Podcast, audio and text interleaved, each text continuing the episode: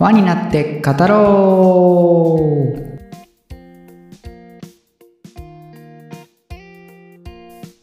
輪になって語ろう。パーソナリティのかけです。同じくパーソナリティのバンビです。この番組では現役保育士のバンビと現役教師のかけが保育や教育について様々なことについて語る番組です。仕事の話ばかりだと硬い感じになってしまうので時にはお互いの趣味や昔話最近あった出来事についても語ったりする予定です。今回のテーマはまあちょっとね初めて雑談をメインにしつつもまあ学校におけるこう公立と私立の違いなんかについてもちょっと賭けに話をしてもらおうかなというふうに思ってます。お了解です。よろしくお願いします。はい。ねよろしくお願いします。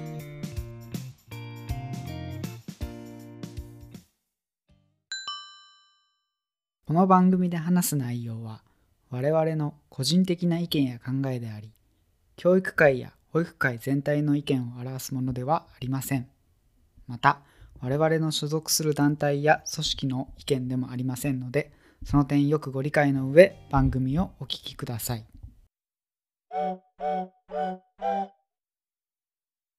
はい。ではよろしくお願いします。はいお願いします。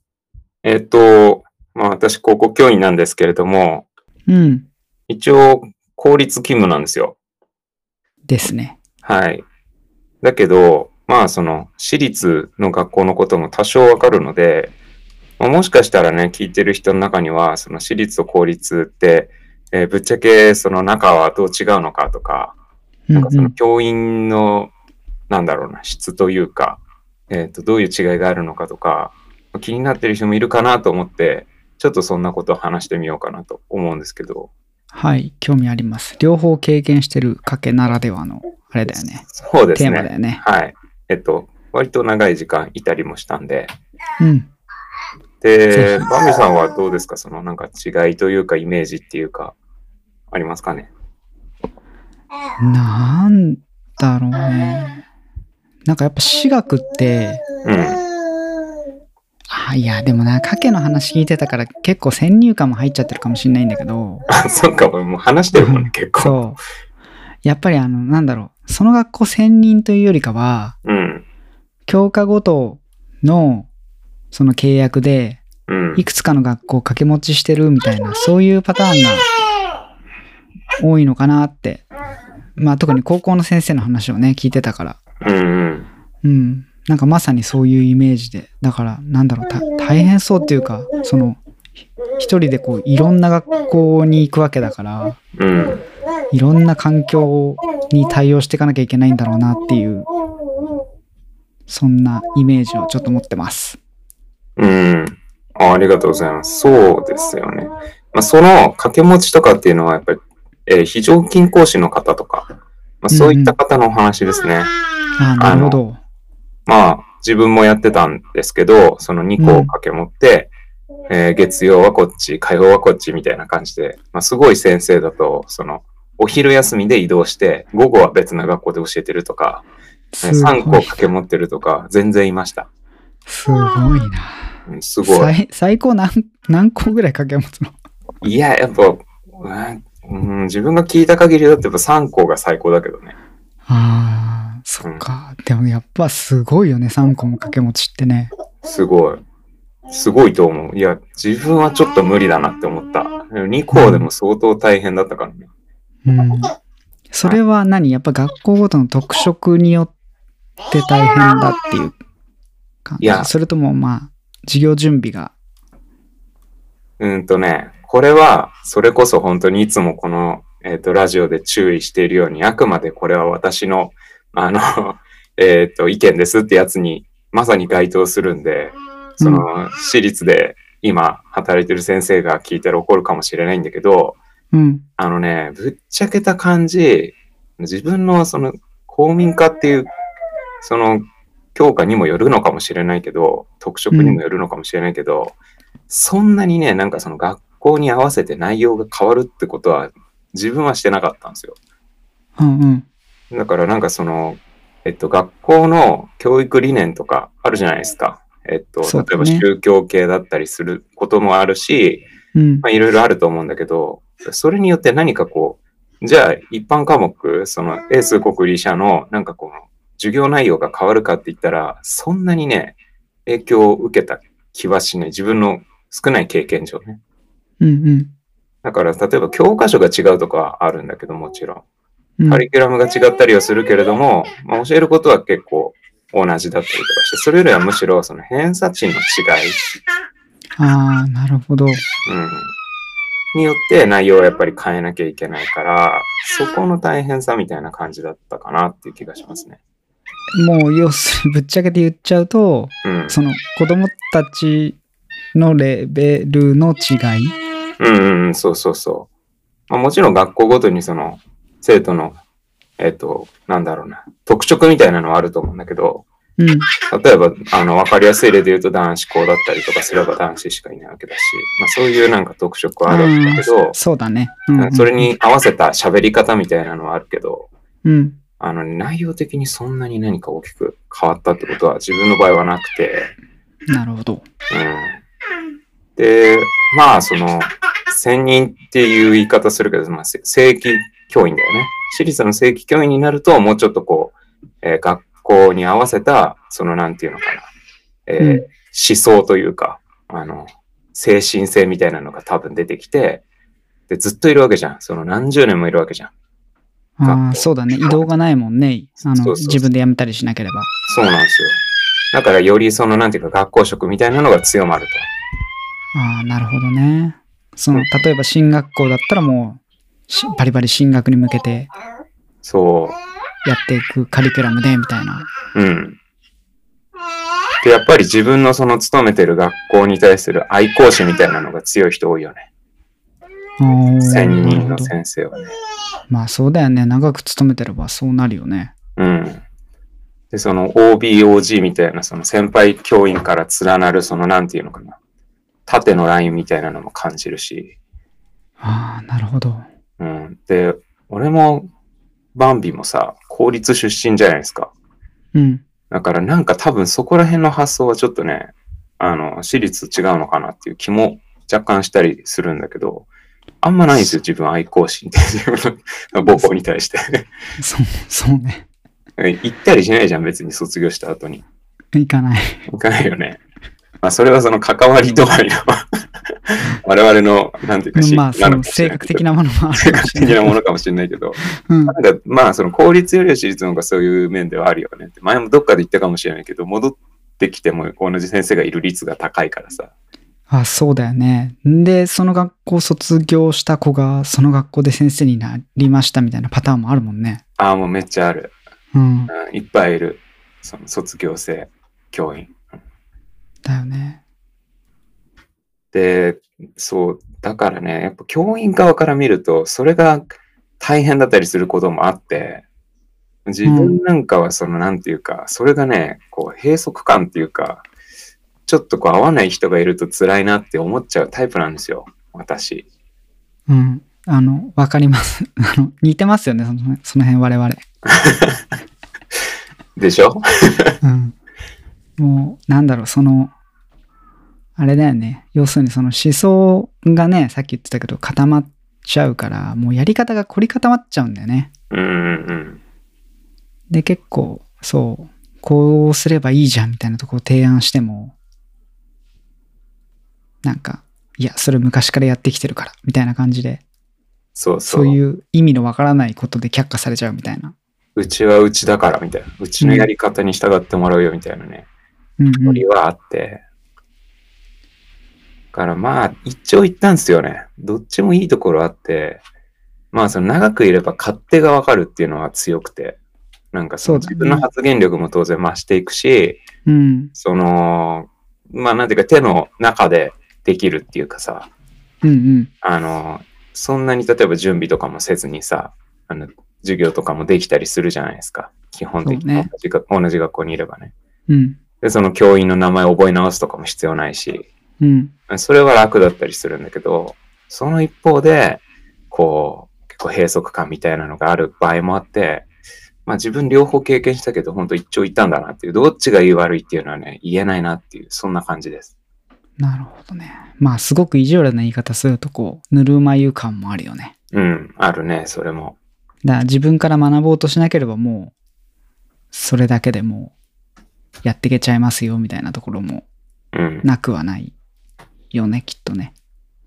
ただね、やっぱ私立は、あの、営業しないと、やっぱ言うてその、なんていうか、潰れるリスクもあるわけだから、ああ、な、そっかそっか、そうだよね。うん。まあ助成金みたいなね、私立に対するこう、補助金が出てるんだけど、うん、とはいえやっぱり生徒が集まらないと経営苦しいんですよ。うん、うん。で、お給料とかに反映されちゃうから、その辺であんまりこう、なんていうか、ぬるくやってると、こう、置いてかれちゃうようなところ、も淘汰されちゃうっていうところもあるから。そうそうそう。ああ、そうかそうか。そこは、そうだね。ちょっと言い過ぎましたね。すいません。あ、いやいやいや。でも事実、その、なんていうか、ぬるま湯って感じてる人も多分いて、うん。その辺はやっぱりいろいろかなっていう、その、危機感を持っている人といない人の差とかも多分生まれちゃいやすいから、なんか効率にはない、そういう大変さも、まああったりしますね。なるほど。でも、なんだろう。効率にも若干そういうところってなくはないよね。うん。逆にね、効率はその、なんていうか、公務員だから、うん。言っちゃえばその、なんていうか、ぬるま湯っていう表現じゃないかもしれないけど、まあもう、いいやみたいな。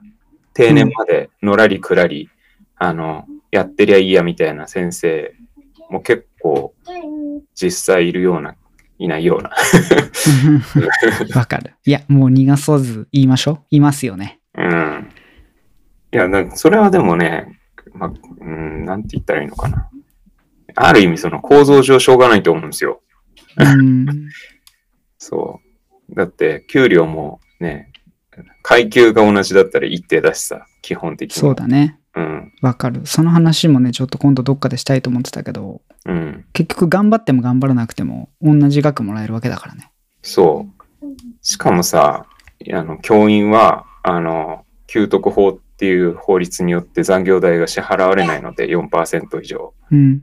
だから、頑張っただけ損っていう、うんえっとうん。ストレートに言っちゃえばね、仕組みなんですよ。そこをなんていうか善意っていうか、その生徒のためみたいなので、まあ、無限にやっちゃう人もいれば、泊まり込むようにね。あの、バカバカしくて、もう金だけ同じならもうもらってけっていう人もいると思うの。それは当たり前のことだと思うんだよね。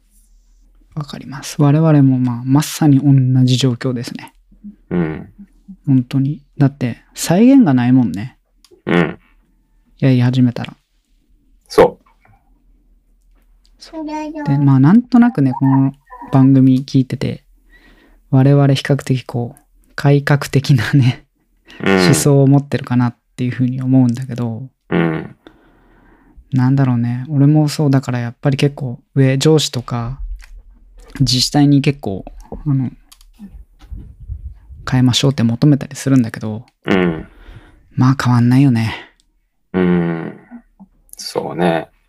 変えるっていうのはやっぱ、なんかその、行政側に行かないとっていう気もするんだよね。うん、そう、だからやっぱり変えたいなら偉くなるしかないよって言われて。そうそうそう。でもなんかその、なんだろう、いうまい言い方が思い浮かばないんだけど、その、あ上に上がるメリットを感じられないんだよね。うん。あの、基本的にその行政側って、まあ現場から離れちゃうから、うん。なんかその、本来なんていうか、例えば素朴に、えっと、先生になりたいですって言ってた頃の自分とはやっぱ違うモチベに持ってかないと、うん、そこで頑張れないと思うんですよ。そう。現場から離れるんだから。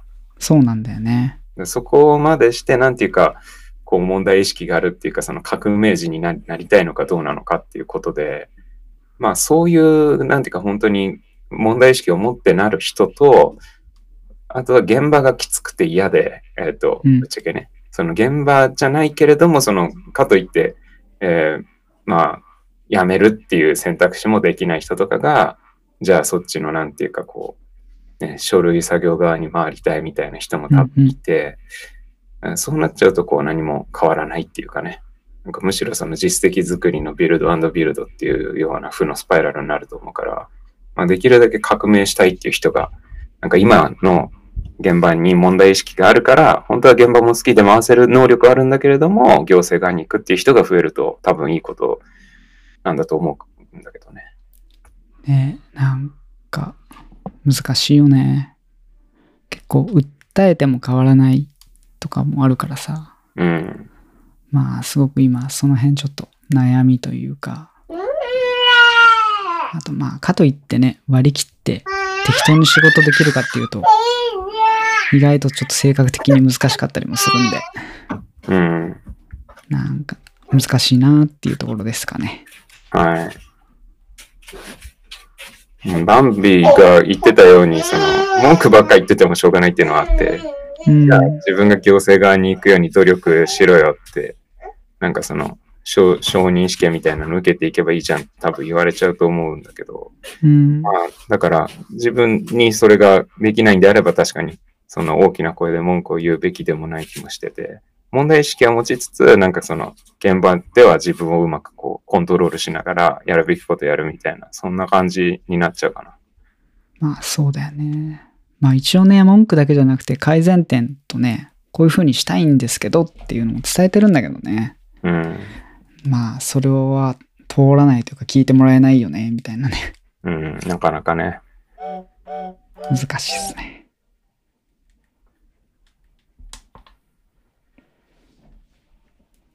ごめんね、ちょっと話が若干それ気味だけど、あれかな、公立と私立の違い、学校、ああ、確かに。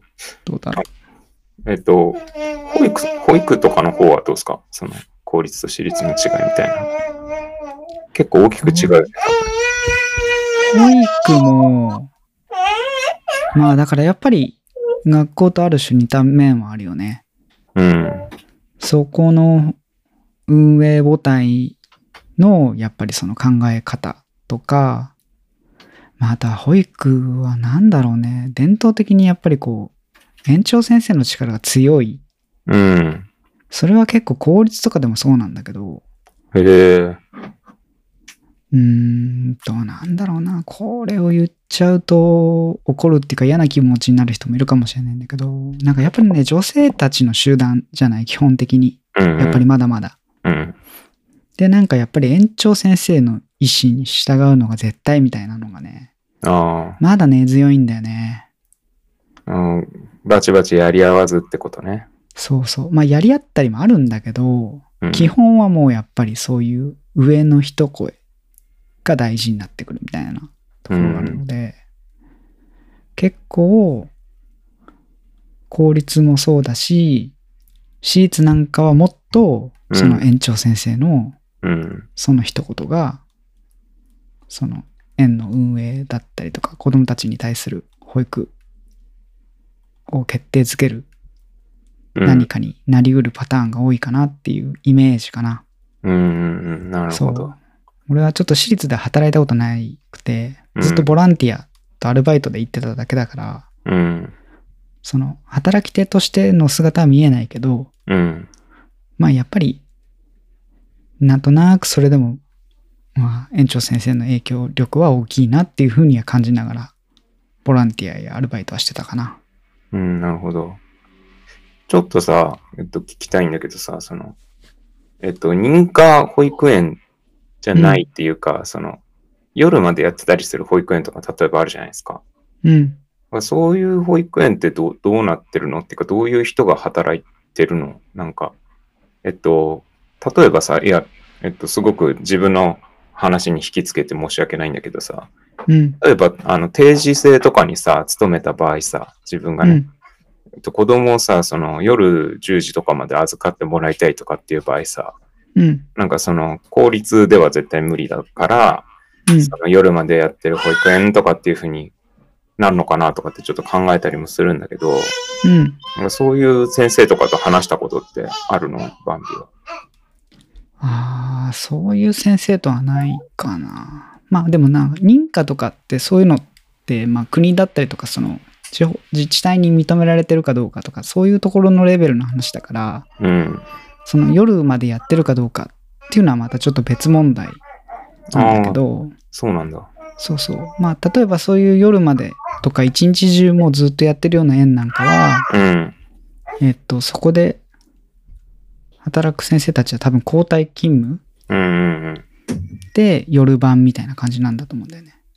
夜勤的なの。夜勤、そう。で、まあ基本的に我々もそうなのよ。普通に働いてる福祉士でもうん。当番勤務があるから、うん。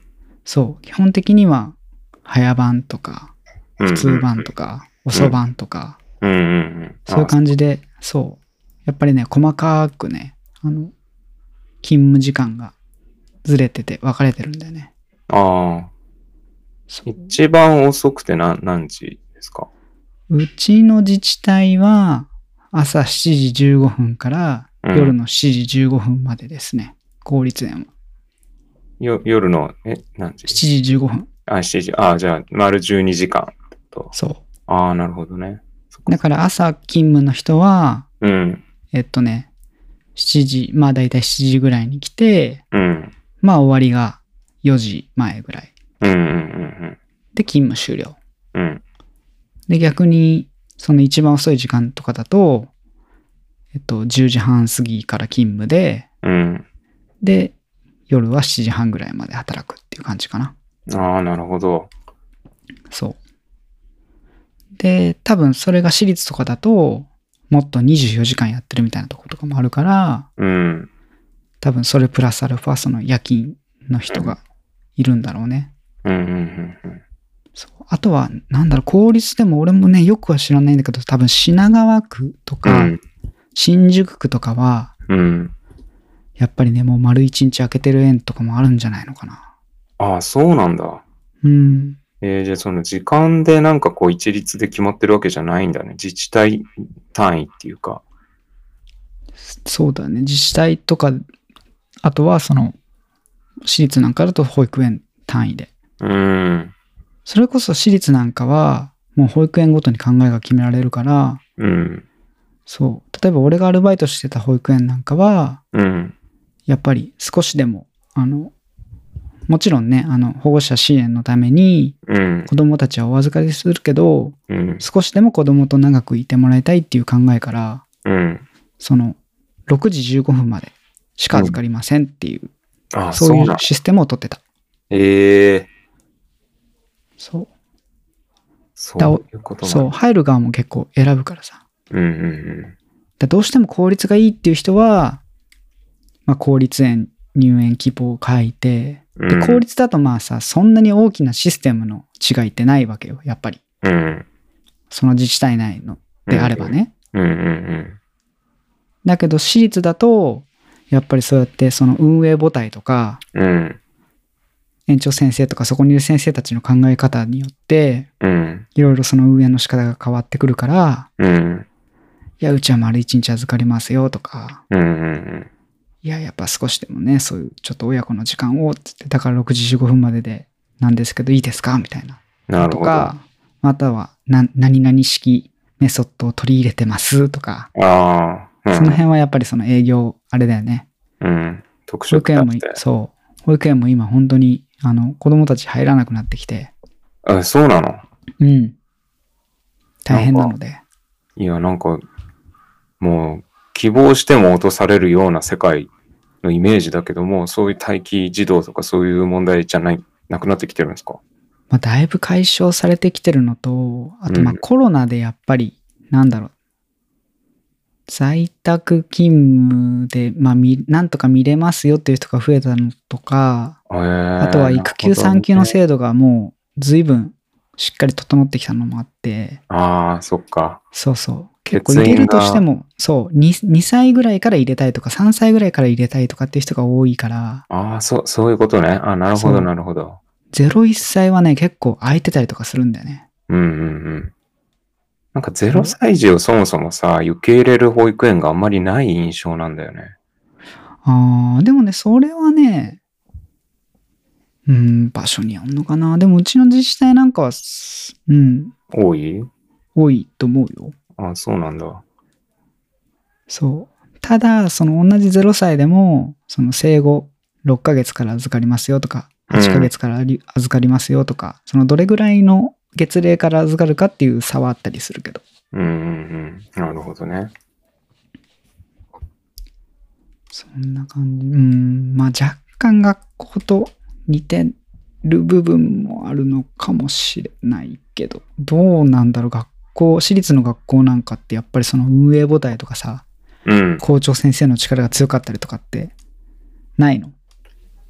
えっと、それはね、うーんとね、表現が難しいんだけど、うん。えっとね、地域によるっていう話を聞いたことがあって、ああ、なるえっとね。ちょっとこう都市部から離れれば離れるほど、うん。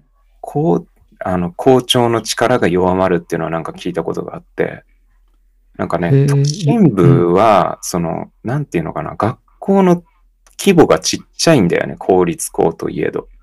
うんうん。でなんかその、まあ、そもそも敷地もさ、あまり取れないからさ、グラウンドとかも狭かったりとかさ、うんで、学級数も少なかったりとかさ、して、で、そういうなんかこう、こじんまりとしたところだと、まあなんていうかこう、結構教員の回転率も多くて、で、う校長が結局トップダウンで学校を回さないと、そのなんていうか現場が回らないじゃないけど、若手も多いしみたいな。うんうんだからなんか都心部は校長が強いっていうのは聞いたことがあって、で、離れれば離れるほど、なんかこう学校の規模がでかくなっていって、生徒数も多い、なんか、えっ、と、8クラス、9クラス、10クラスありますみたいな。で、そうするともう、えっ、と、そのせ、そのもうその学校にずっと何十年もいる、えっ、と、体育館の先生とかが例えばいて、うん。で、その先生がボスみたいになってて、むしろその校長は、こう、なんていうか、あの、現場に通せない、下ろせないみたいな。あなんかもう、その、なんだろうね、学校の規模によるのかな？なんかその、えー地方の方だともうそこに家があって拠点があってってなるとさ、そんなにめちゃくちゃ遠くにさ、こう、配属できなかったりするっていう理由もあるんだと思うんだけど、ーうん。なんか結構ね、長くいる先生が多くて、その人が力を持ってるから、結構現場主導だっていうのはなんか聞いたことがあって。でもあれでしょ？公立だと移動あるでしょ？と、とはいえ。あ、もうあ、あるんだけどね。でもまあそれって原則だからさ、まあもちろんその、教育委員会が行けって言ったら行かなきゃいけないんだけど、うん。なんか結構ね、あの、階級が上がればそのままキープされたりとかっていうね、いろいろまあ裏技的なのがあったりとかするし、へえ、あ、それ、面白いっていうか、ちょっとなんか、保育園と違うかも。うん。えっとね、今もその制度多分生きてると思うんだけど、うん、申し訳ない、その、正確じゃないけど、うん。例えば主任に上がると、なんていうか、うんうんそれまでの、えっと、職歴が一旦リセットされて、えっと、もう一回0年スタートになったりとかするっていう話とかもあって、へえ。そうすると、まあ普通3年で移動とかだけど、うん。えーまあ6年とかいたりする人もいるし、えっと、僕の知り合いだともう同じ学校に、そうね、もう十何年、15年とかいる先生も知ってる。こ公立の先生でしょ？公立。そうそうそう、公立。でもやっぱそれはちょっとこう、あれだね、地方の方の学校の話だね。都心部ではやっぱ難しいんじゃないかな、それ。うん。うん。いやーやっぱりそういう感じ。私立はどうなの？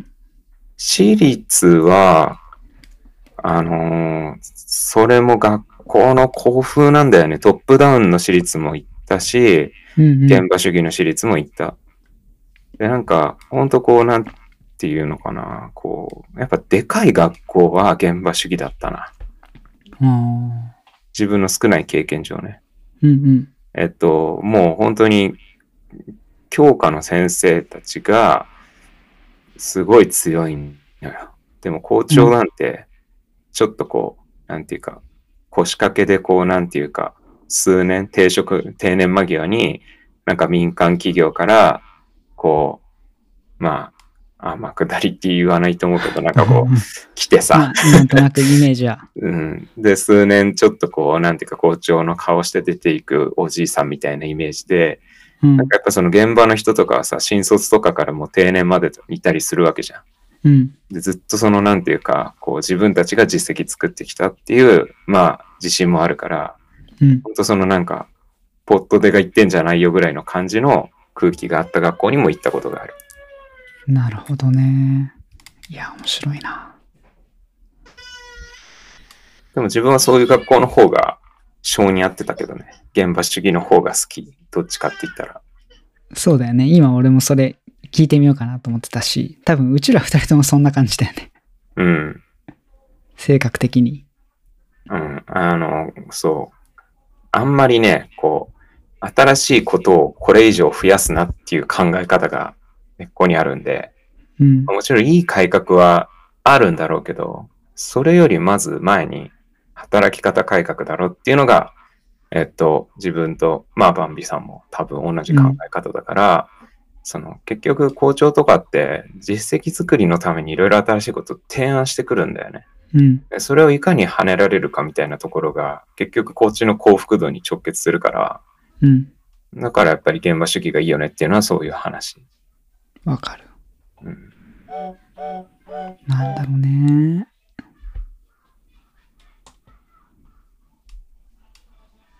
大丈夫？はい、大丈夫です。うん。まあでも公立とかでもあるよね。上の自治体から降りてくる話とかでさ。うん、すいっぱいありますね。ね。まあ次確かにさ、大事なんだけどさ、つって。うん、でもちょちょっとあの現場見に来てって言いたくなるようなうん、ことたくさんあるじゃん。はい。文句しかないかもしれない。うん。そう。んで、自治体の人はさ、うんね保育園に降ろすと、すぐできないって文句言うって言われて。うん、うんでもそう言われたってさ、あの、体一つですし、みたいな。うん、そもそも我々子供たちから離れる時間ないですし、みたいな。うん、そうなってくると、あの、勤務時間外を使ってやらなきゃいけないんですけど、みたいなところとかね。うん、で、その分きっちりお給料くれますっていう。うん、うん、くれないでしょって言って。うん。そうですね。ちょっとそう、うん。そんな、ちょっと愚痴も言いたくなったりとか。うん。そう。だからまあ、そこはもう公立私立とかって関係なく、まあ、うん現場主義か否かっていうことなんだろうなっていう気がしますね。そうだよね。働きやすい、その、とこを見つけるのは、まあ、その情報戦だね。なんかいろんな学校知ってる人に聞いて、あそこはこうホワイトらしいよとか、うん。そういうのは本当にネットとかではなかなかね、わからない。そうだよね。うん。ただね、その、いや、これって別に、えっ、と、これ子供を持っている親御さん側が聞いてる前提で喋ると、うん。なんかその教員にとってのブラックな職場が必ずしもその通う側からしてみて悪い学校とは限らないっていうところもポイントで、うん。そうだね。それはわかる。うん。だからまあ、ちょっと、あの、突き放した言い方かもしれないけど、ブラックに働かざるを得ないってことは、その分だけこう、なんていうか、実績上げなきゃいけなかったりするプレッシャーがかかってるとも言えるから、うん。通う側からしてみるとお得な学校なのかもしれなくて、うん。えーもう、教員たちはね、疲れてるかもしれないけど、すごくこう、なんていうか、校長が、あの、進学実績を上げろっていうプレッシャーかけまくってて、うん。あの夏期講習とかめっちゃやるから、塾に通わなくても大学行けますよとかね。うん。うん。まあ、そういうようなことをアピールしている私学もあるから、まあ、ここはやっぱりその、働く側と通わせる側。えっと、そう。あの、うん。そう、そういう違いですね。うんまあ、世の中の全ての教師に言えることだと思うんだけど。そうだよね。なんかさ、その現役の先生の目の前でこういうこと言うのもあれだけどさ、うん。個人的にはもうこれからの時代ってさ、うん。そのお勉強ができるだけってもうん。もはや意味がないとまでは言わないけど、うん。うん。うん、なんかそれじゃダメなんだと思うんだよね。うん。なんか何をもって成功者とするかはさ、まあその人の考え方とかによって違うんだろうけど、うん。成功したりとか結果出しているって世の中で言われてるような人たちって、うん。必ずしもこうお勉強ができるだけじゃないと思うんだよね。うん。だからこそ結構保育園の時からこう、なんだろう、主体性とか、そういうのを今言われ始めてるんだろうから、うん。なんかその辺の意識もどうなんだろうね。これから変わってくるのか、どうなのか。ちょっと、うん、えっと、面白いとこだよね。うーんとね、その、新しい学力感みたいなのが必要だよねっていうのは、うん。もう、上から下までみんな言ってて、うんいわゆるその、えー知識詰め込み型、それからそのペーパーテストで、その4択で合格する大学入試のあり方、そういったものがもう時代遅れだよねっていうのはもう共通認識になってるのよ。うん。で、じゃあ次は、その、じゃあどういう人間が、あの、欲しいのかって言ったときに、やっぱりイノイノベーションを起こせるような人材とかって言い方で、えっと、その0から1を生み出せる人材、イノベーションが起こせる人材っていうのを、まあ、あの、育てましょうみたいなことは結構言われるんだよね。うん。で、まあ、その、バンビが言ってるようなさ、これからの時代は、そのなんていうか、多様性だったり、自主性だったり、生き抜く力だったり、それが必要っていうのは、まあ、現場では、じゃあ、その、そうなんだけど、じゃあそれがどういう教育になっていくのかっていうとね、なんか例えば、その探究学習とかって言って、うん。そのレポート作りましょうみたいな。自分の興味関心のあるものに、えっと、一個フォーカスして、その、長い時間かけて、例えば今、中高一貫教育とか流行ってるけど、うんうん。6年間かけて自分のその探求をして、でそれを一本のその、まあ、大学生顔めきみたいなレポートを作り上げることで、その、なんていうか、従来の、その、えっと、受け身の授業じゃない学習を、あの、一貫教育で実施しますみたいな学校、それを売りにしてる学校とかって増えてるんですよ。へえ。で、その大学の推薦入試とかで、そういうのは PR して、うんまあ、結構受かっていったりとかして、もうこれからのその受験っていうのが、どんどんそういうこう、あの、入り方にシフトしていくだろうとは言われてるんだけど、うん。じゃあね、そのなんていうか、その探究活動は俺もいいと思うよ。そのなんていうかうん目指しているところは間違ってないと思うんだけど、結局それって教員が、あの、指導して、あの、まあ、フィールドワークならフィールドワークの下準備してあげたりとかさ、やっぱその、何でもかんでもフリーダムにできるわけでもなくてさ、うん。なんかそこはあくまで学校のルールの中でやらせるから、その手配というかさ、その、うまいことをその、なんていうか、探究学習の成果に持っていくまでが、そのマニュアル化しづらいっていう難しさがあるんだよね。わかるわ。それ多分、我々も保育士も一緒だね。だから。うん。もう本当だから、それはもうその先生の資質、うん。そういうことを教えるのに長けた資質を持ってる人か、うん。あとはもう身も蓋もない言い方しちゃうと、人数がもっとたくさんいれば、そ教員とかう。保育士はね。それはそれぞれの子に対応できるんだよねって、個人的には思うんだよね。うん。だからそのお勉強、いわゆる今までのお勉強もやりつつ、探究学習もやれよってことなのよ。同じ教員に対してね。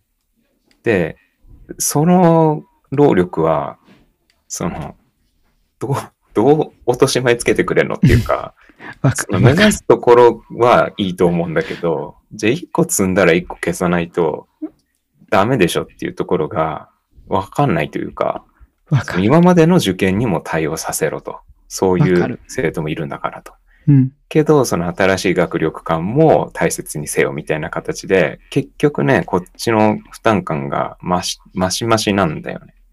もう非常にわかる。保育園でもね、わかりやすい例があるよ、やっぱり。ああ、そさお散歩行きましょうってやっぱなるじゃん。う。うん。どうする？今日どうする？って言ったらお散歩行きたいってか、よし、じゃあみんなでお散歩行こうってなるでしょ？はい。でもやっぱ中にはさ、ブロックをやりたいっていう子もいるわけよ。うんうん。お散歩じゃなくてね。うん。で、ブロックですごい一生懸命自分でさ、考えたものを作り上げててさ。うん。で、それってまさにその目指すべき主体性の姿じゃん。うんうんで、上の人たちはさ、うん。うん。それを大事にしろとかっていうわけだけどさ。うん。でも私は一人なわけよ。うん。そうだね。で、そうするとさ、やっぱりその大多数のその散歩に行きたい子たちに付き合って、結局そのブロックをやりたい子も、ごめん、今はちょっと一緒に散歩行こうってななるわけよ。うんうんうん。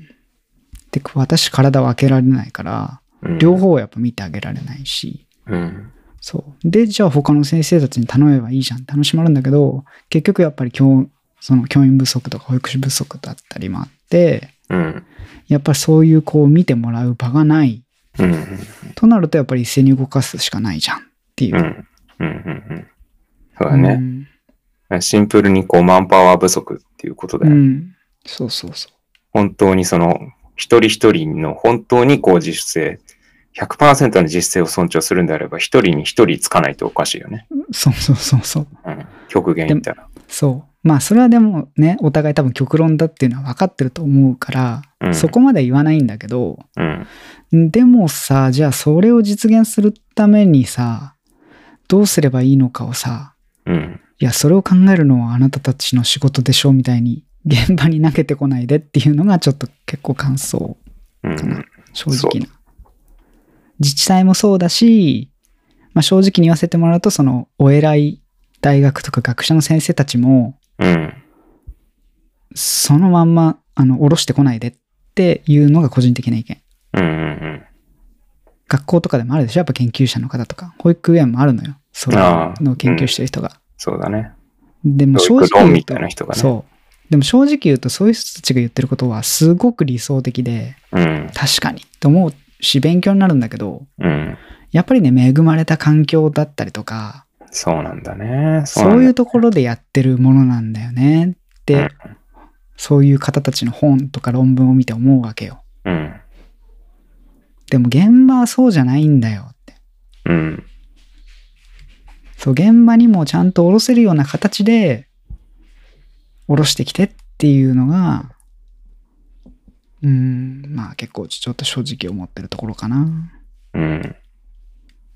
そうね。だからまあ、うん。そういう、なんていうかこう、まだ過渡期っていうかさ、本当の意味で社会全体が主体性だの、多様性だのっていうのを、本当の意味で評価できるような、うん、その社会になってないんだよね、まだ。そうだね。その中で、そういう、でも閉塞感だけあって、今の日本全体に対してね。うんうんこれまでの社員じゃダメだと。うん。イノベーションの人材が必要なんだと、我が社には。うんうん。あの、実際に、ほら、あの20年前と違うでしょっていうことになると、じゃあもうとにかくイノベーション、イノベーションって話になるんだけど、結局、じゃあそれがどういう人材かを、こう、なんていうか、あの、よくわからないから、とりあえずこう探究か学習やってきたっていう成果は見たいみたいなね。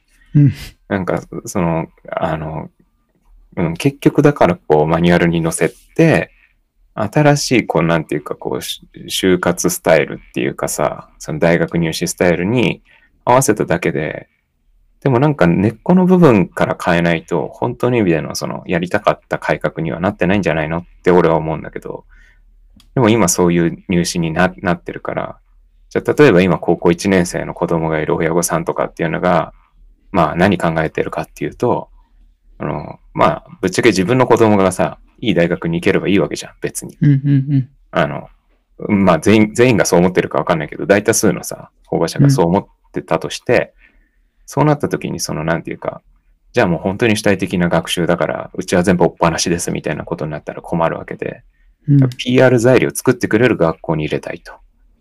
ちゃんとね。うん。変な話、主体性なんかなくても主体性があるように見せかけてくれる実績を作ってくれる教育してくれる学校に入れたいと。うんそうなってきたら結局教員がそれ全部お膳立お膳立てしなきゃいけないわけで。うんまあ、それぐらいだったら、ゴリゴリ、その、なんていうか、あの、昔みたいにセンター試験の対策やってる方が楽だったって多分多くの人が思うんじゃないかなっていう。ね。そこら辺のね、負担感みたいなのはやっぱあって、うん。なんだろうね。なんかさ、もうちょっと長くなっちゃうから、ね、そうだね。なるべくはい。短めにしたいんだけど、なんか、何でもかんでもこう、否定をしたいわけじゃないんだよね。やっぱり。うん。うん。上から降りてくるものとか、そういううん偉い先生たちが研究してきたものたち、ものって、うん。やっぱ見てると、やっぱりすごく確かに、ああって、これはいいなって思うものもたくさんあるから、うん。取り入れたいんだけど、うん。やっぱりほんと純粋にね、うん。人手とうん。時間がうん。ない。で、やっぱり個人的には、申し訳ないけど、仕事の時間は一生懸命やるけど、うん。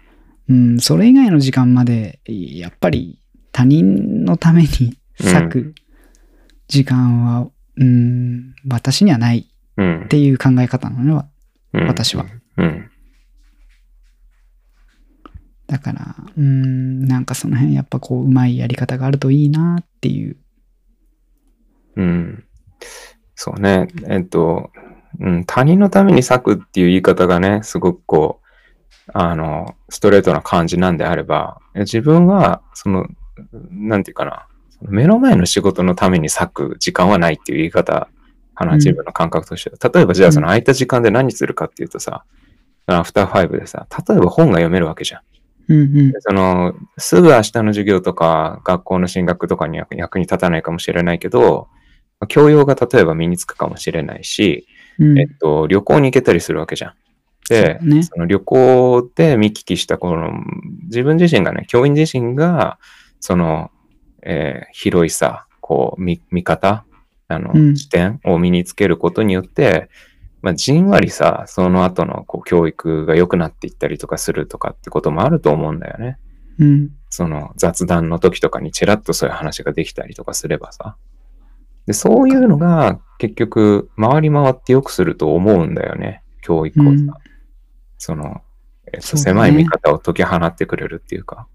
だから、それは決してなんていうか、その、じゃあ、アフターファイブ全部、その、なんていうか、えっと、もう、全く教育のこと考えてないんですかとかさ、もう全部遊んでるんでしょとかって、その短絡的に考えるんじゃなくてね、うん。まあ、その、うん、なんていうのかな、その、教育なんて結局答えのないもんだしさ、うんなんかこう、あの、目の前ですぐ効果が出たりとかさ、何か物がパッと作れるわけじゃないんだからさ、うんその辺のことはなんか世の中全体がさ、もうちょっとこう寛容になってもらえたら、まあそっちの仕事やってる身としてはありがたくてさ、ね。時間がないといい教育できないよっていうのは俺はいつも思ってることでさ、うん。とにかくパソコンの前に座ってなんかガシガシやってないと先生サボってるみたいな、そういう考え方自体がすごくこう、あの、苦しくしちゃってるかなっていう気はする。いやーいい、いいこと言ってくれてるっていうか、うん、そうだよね。だから保育とかもそうでしょだってね、この、うん。ちゃんとさ、飯食って寝て先生がさ、元気で健康でいることがまず何より第一じゃん。そうそうそう。まさにその。ちっちゃい子供の前でさ。うん。なんせでそれこそね、うんあの、不健康、自分が不健康だと、もう命に直結する怪我をさせちゃったりする場合もあるからね。疲れてたりとかすればさ、それ最悪だと思うわけ。うん。何よりまずさ、その先生がさ、なんていうかこう、あの、フィジカルの面でもさ、なんていうかこう、メンタルの面でも健康であることっていうのが第一条件なんであるとすれば、うん。幸福な人生を送っててほしいしさ、先生にはさ。うん。うん。うん。それ以外のなんていうかこう、その、なんとかメソッドとかは、まあその上で、その前提の上でやってくれよって感じで、うん。まずそこでしょっていう。でも今はその子供の前に立つ、その保育士さんとか教員とかが、まあ必ずしもそれが担保されてないような労働条件になってるっていうことが、まず大問題だから、まあだからそこら辺から改善しないことには良くなっていかないでしょうっていう、ずっとそこを言ってる感じがするんだけどね。まさにそんな感じです。なんか、綺麗なまとめをありがとうございます。公立と私立の話して全然なかったけどね。なんか、大丈夫、はいなんかす、することある？いや、うん、時間、時間が来てるんで、じゃあもう、今日はこんなところで。はい。はい。はい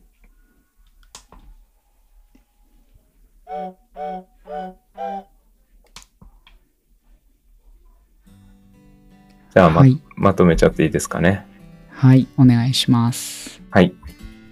えータイトルにもある通り、今後は我々二人だけでなく、番組をお聞きの皆さんとも語っていきたいと考えています。教育や保育に関する意見はもちろん、番組の感想や話してほしいテーマ、我々への質問などお便りを募集したいと思います。はい。お便りは番組専用のお便りフォームまでお寄せください。詳しいアドレスは概要欄に記載してあります。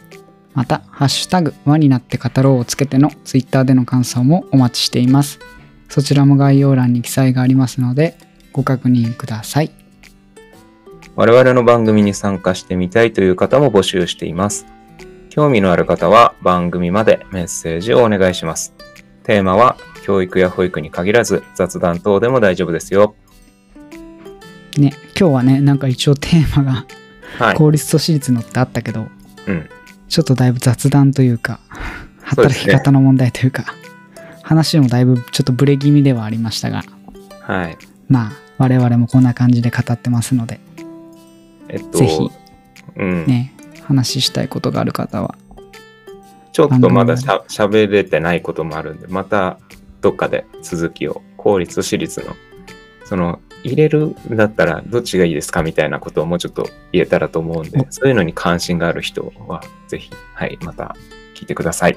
そうだね、結構ね、保護者の方とかもなんか参加したいですとか聞いてみたいですっていうこととかね、はい。あると嬉しいなぁなんていうふうに思ってます。はい。まあまたね、番組に参加が厳しければ、あの、本当質問とかをお便りで送ってくれれば非常にありがたいです。はい。はい。あと、それでですね、私、まあ20回近くこの番組やってきてですね、はい。この前回の放送をね、先週ね、本当は録音したんですよね。あしましたね。初めてね、番組のね、データを飛ばすということをやらかしました。ごめんなさい、かけさん。いやいや、ね。これはもうデータで処理して以上あり得ることなんで、全く私は気にしてないんですけど、すいません。なんか編集しいやいやてもらってる側にね。すいません。いやーね、ポッドキャスト聞いてるとね、結構ちょいちょい聞く話なんですよ。あ実はこれ、同じテーマ2回目ですとかってあ、。ああ、聞くね。うん。そう。で、ちょっと今回は、私がもうちょっとこう、同じテーマで話す気力が今はなかったので、今日別のテーマにさせてもらったんですけど、はい。はい。いいんじゃないですか。またどっかでやりましょそうだね。あの、うん幻の回ということでね。う。はい。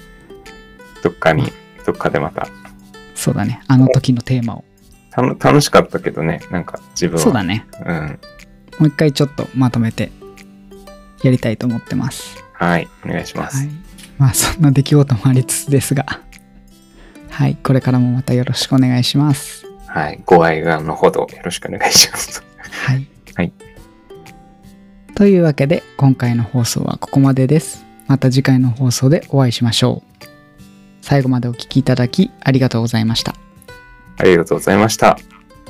お相手は輪になって語ろうのバンビでした。かけでした。